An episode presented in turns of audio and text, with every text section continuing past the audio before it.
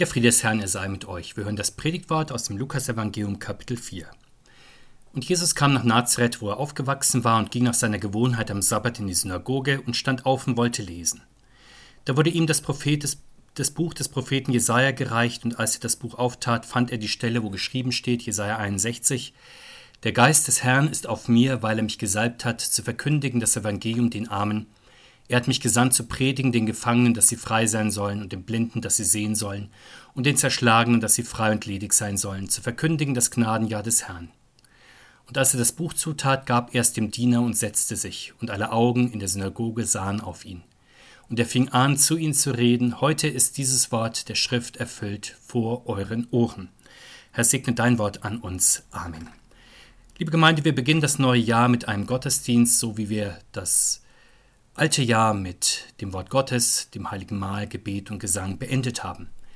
Wir tun das auch inmitten der gegenwärtigen Krise, die viele Menschen verunsichert und verängstigt, nicht weil wir selbst uns denken, dass dein Gottesdienst doch nicht schaden könnte, während andere Menschen zu entgegengesetzten Schlussfolgerungen kommen.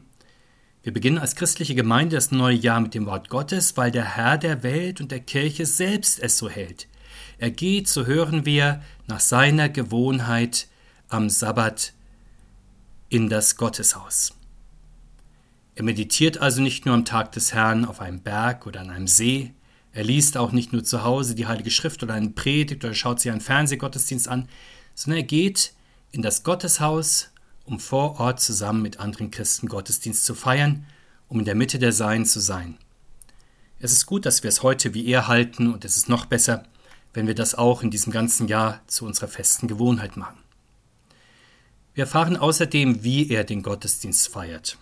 Er setzt sich nicht in das Gotteshaus, um einmal gemütlich zuzuschauen, wie man da Gottes Wort hört, singt und betet, so wie Menschen heute manchmal beim Gottesdienst eher unbeteiligte Zuschauer sind.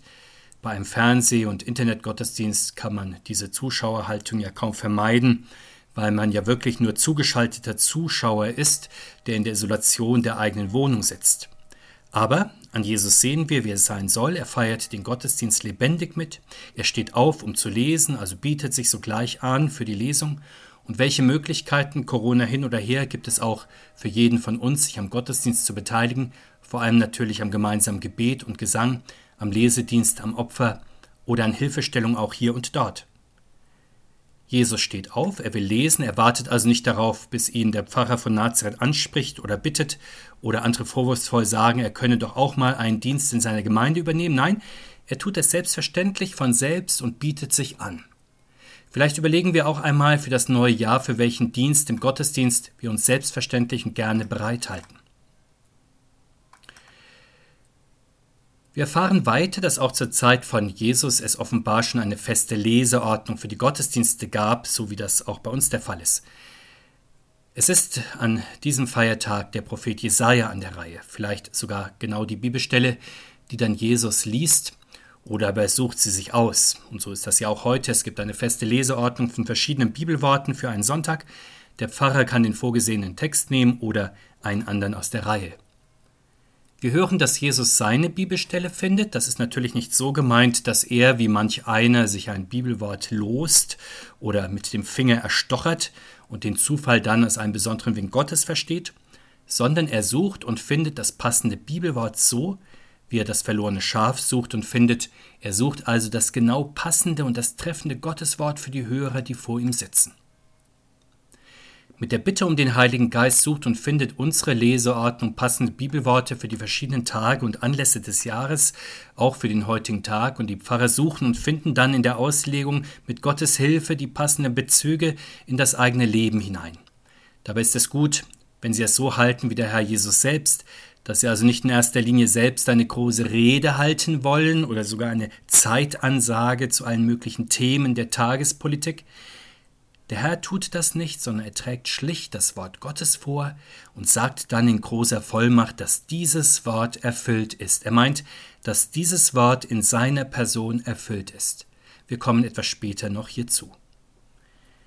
So sollen auch wir das liebe Gottes Wort nehmen, lesen und diesem Wort zutrauen, auch in unsere Zeit und in unser Leben hineinzusprechen und es nicht zu halten wie die Zuhörer von Jesus, die mit großen Erwartungen in das Gotteshaus gekommen waren und nun nach der Verlesung des Predigtwortes höchstens gespannt waren, wie Jesus nun dieses Wort auslegen würde, also wie er eine kunstvolle Rede halten würde, vielleicht auch beeindruckende Gelehrsamkeit zum Besten geben würde. Da waren sie dann schwer enttäuscht, sie wurden regelrecht aggressiv bis dahin, dass sie Jesus als angeblich falschen Lehrer aus ihrem Gotteshaus, ja der Stadt hinaustrieben weil er ebenso schlicht und so einfach das Gotteswort auf sich und seine Hörer bezog.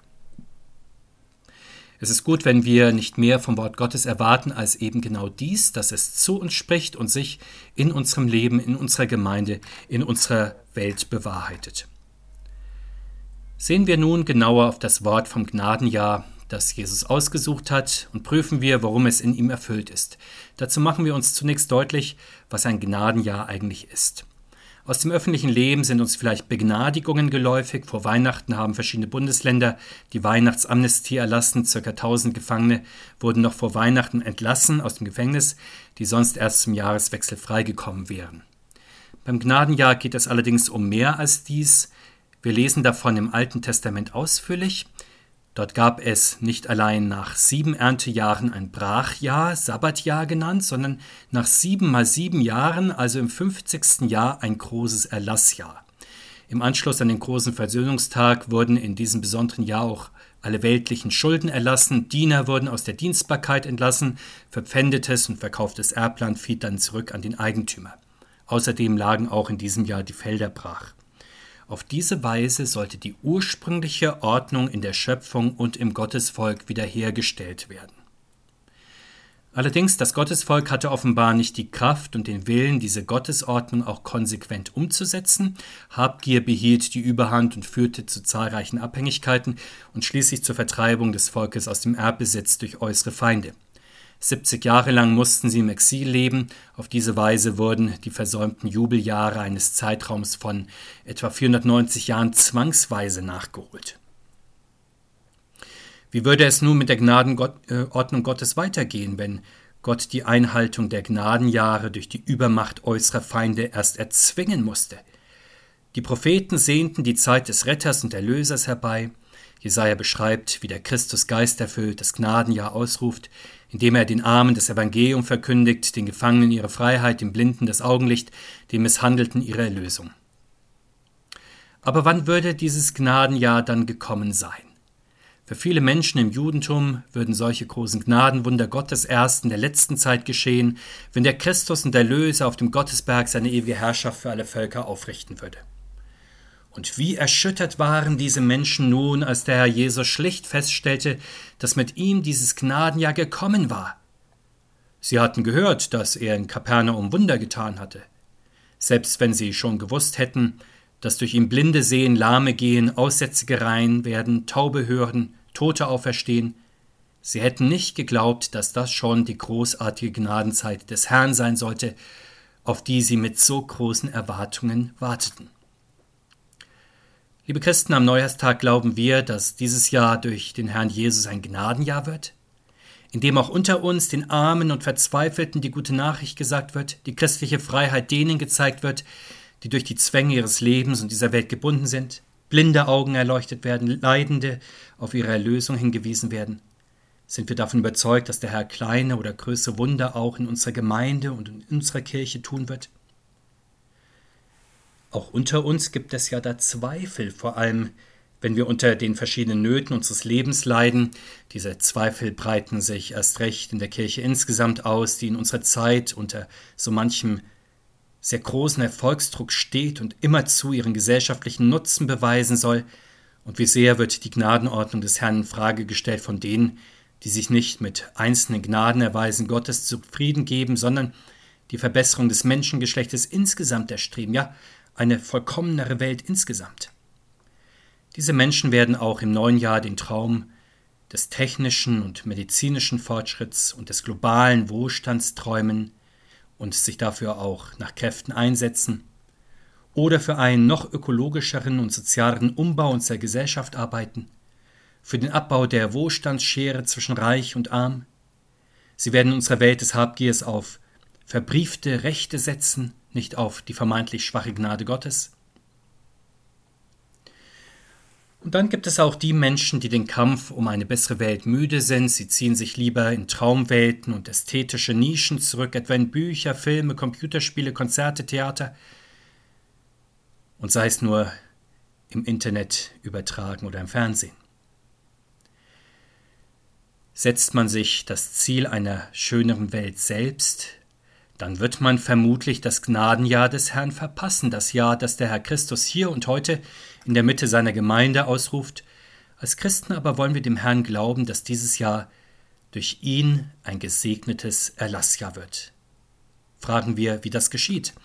Der Herr will als unser treuer Wegbegleiter in der Mitte unserer Gottesdienste sein. Hier wird er zu uns reden und auf unsere Sorgen und Nöte hören. Hier wird er uns überreich unsere Schuld vergeben in der Beicht und im heiligen Mahl. Wir reden hier ja auch von einem riesigen und hochnötigen Schuldenerlass.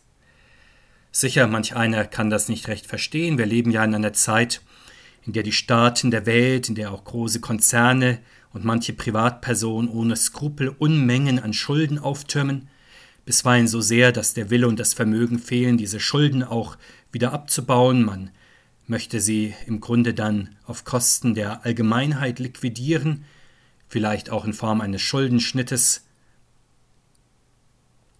wie anders macht es der Herr Jesus in der Mitte seiner Gemeinde. Er ist wie der König im Gleichnis, der dem Großschuldner großzügig die Schulden erlässt, in der Erwartung, dass er es dann mit seinen Kleinschuldnern ähnlich hält. So teilt er in seiner Gemeinde reichlich die Vergebung aus. Er wird es hoffentlich auch in diesem Jahr unter uns tun, sodass wir dann den Kredit, den er uns gewährt, mit seiner Hilfe wiederum großzügig weiterreichen so wird das Erlassjahr, das der Herr uns schenkt, unter uns seine Kreise ziehen, in der Gemeinde, in den Familien, in den Betrieben, in der Gesellschaft insgesamt. Sehen wir noch etwas genauer, was durch den großen Schuldenerlass des Herrn in uns und unter uns freigesetzt wird. Dadurch werden wir aus alten Menschen dieser Welt immer wieder zu lieben Gotteskindern, die der Geist Gottes bewegt, sodass wir untereinander mitleidig und barmherzig sind, freundlich, demütig, duldig, nachsichtig, indem wir einander vergeben, wie der Herr uns vergeben hat, indem wir einander in Liebe begegnen und in Frieden uns üben, indem wir dankbar sind und eifrig im Hören und Lernen des Wortes Gottes, in der Feier des Gottesdienstes in der Gemeinde und zu Hause, indem wir uns gerne in unseren Diensten üben, bei allen Aufgaben in den Berufen und Häusern. Liebe Christen, wir merken wirklich, welch ein Jubeljahr durch den Herrn und im Herrn dieses Jahr werden kann. Beten wir darum, dass er es uns auch immer wieder schenke. Herr Jesus Christus, wir danken dir, dass du unter uns dein Jubel- und Gnadenjahr ausrufst. Wir danken dir für deine Gegenwart in unserer Mitte. Wir danken dir, dass du uns die große Last unserer Schuld erlässt und uns hilf, helfen willst, dass wir unseren Mitmenschen vergeben, wie du uns vergeben hast. Wir bitten dich, schenke uns heute und alle Tage dieses Jahres deinen Heiligen Geist, dass wir als neue Menschen und wiedergeborene Christen unser Leben führen in unserer Gemeinde, in den Familien, Berufen in dieser Welt, sodass dein Jubeljahr Kreise zieht und außer uns noch viele andere Arme, Gefangene, Kranke, Leidende erreicht werden. Wir loben und preisen deine Güte an diesem ersten Tag des neuen Jahres und mit deiner Hilfe an allen Tagen unseres Lebens. Dir sei Ehre und Ruhm heute und in alle Ewigkeit. Amen. Der Friede des Herrn, er sei mit uns. Amen.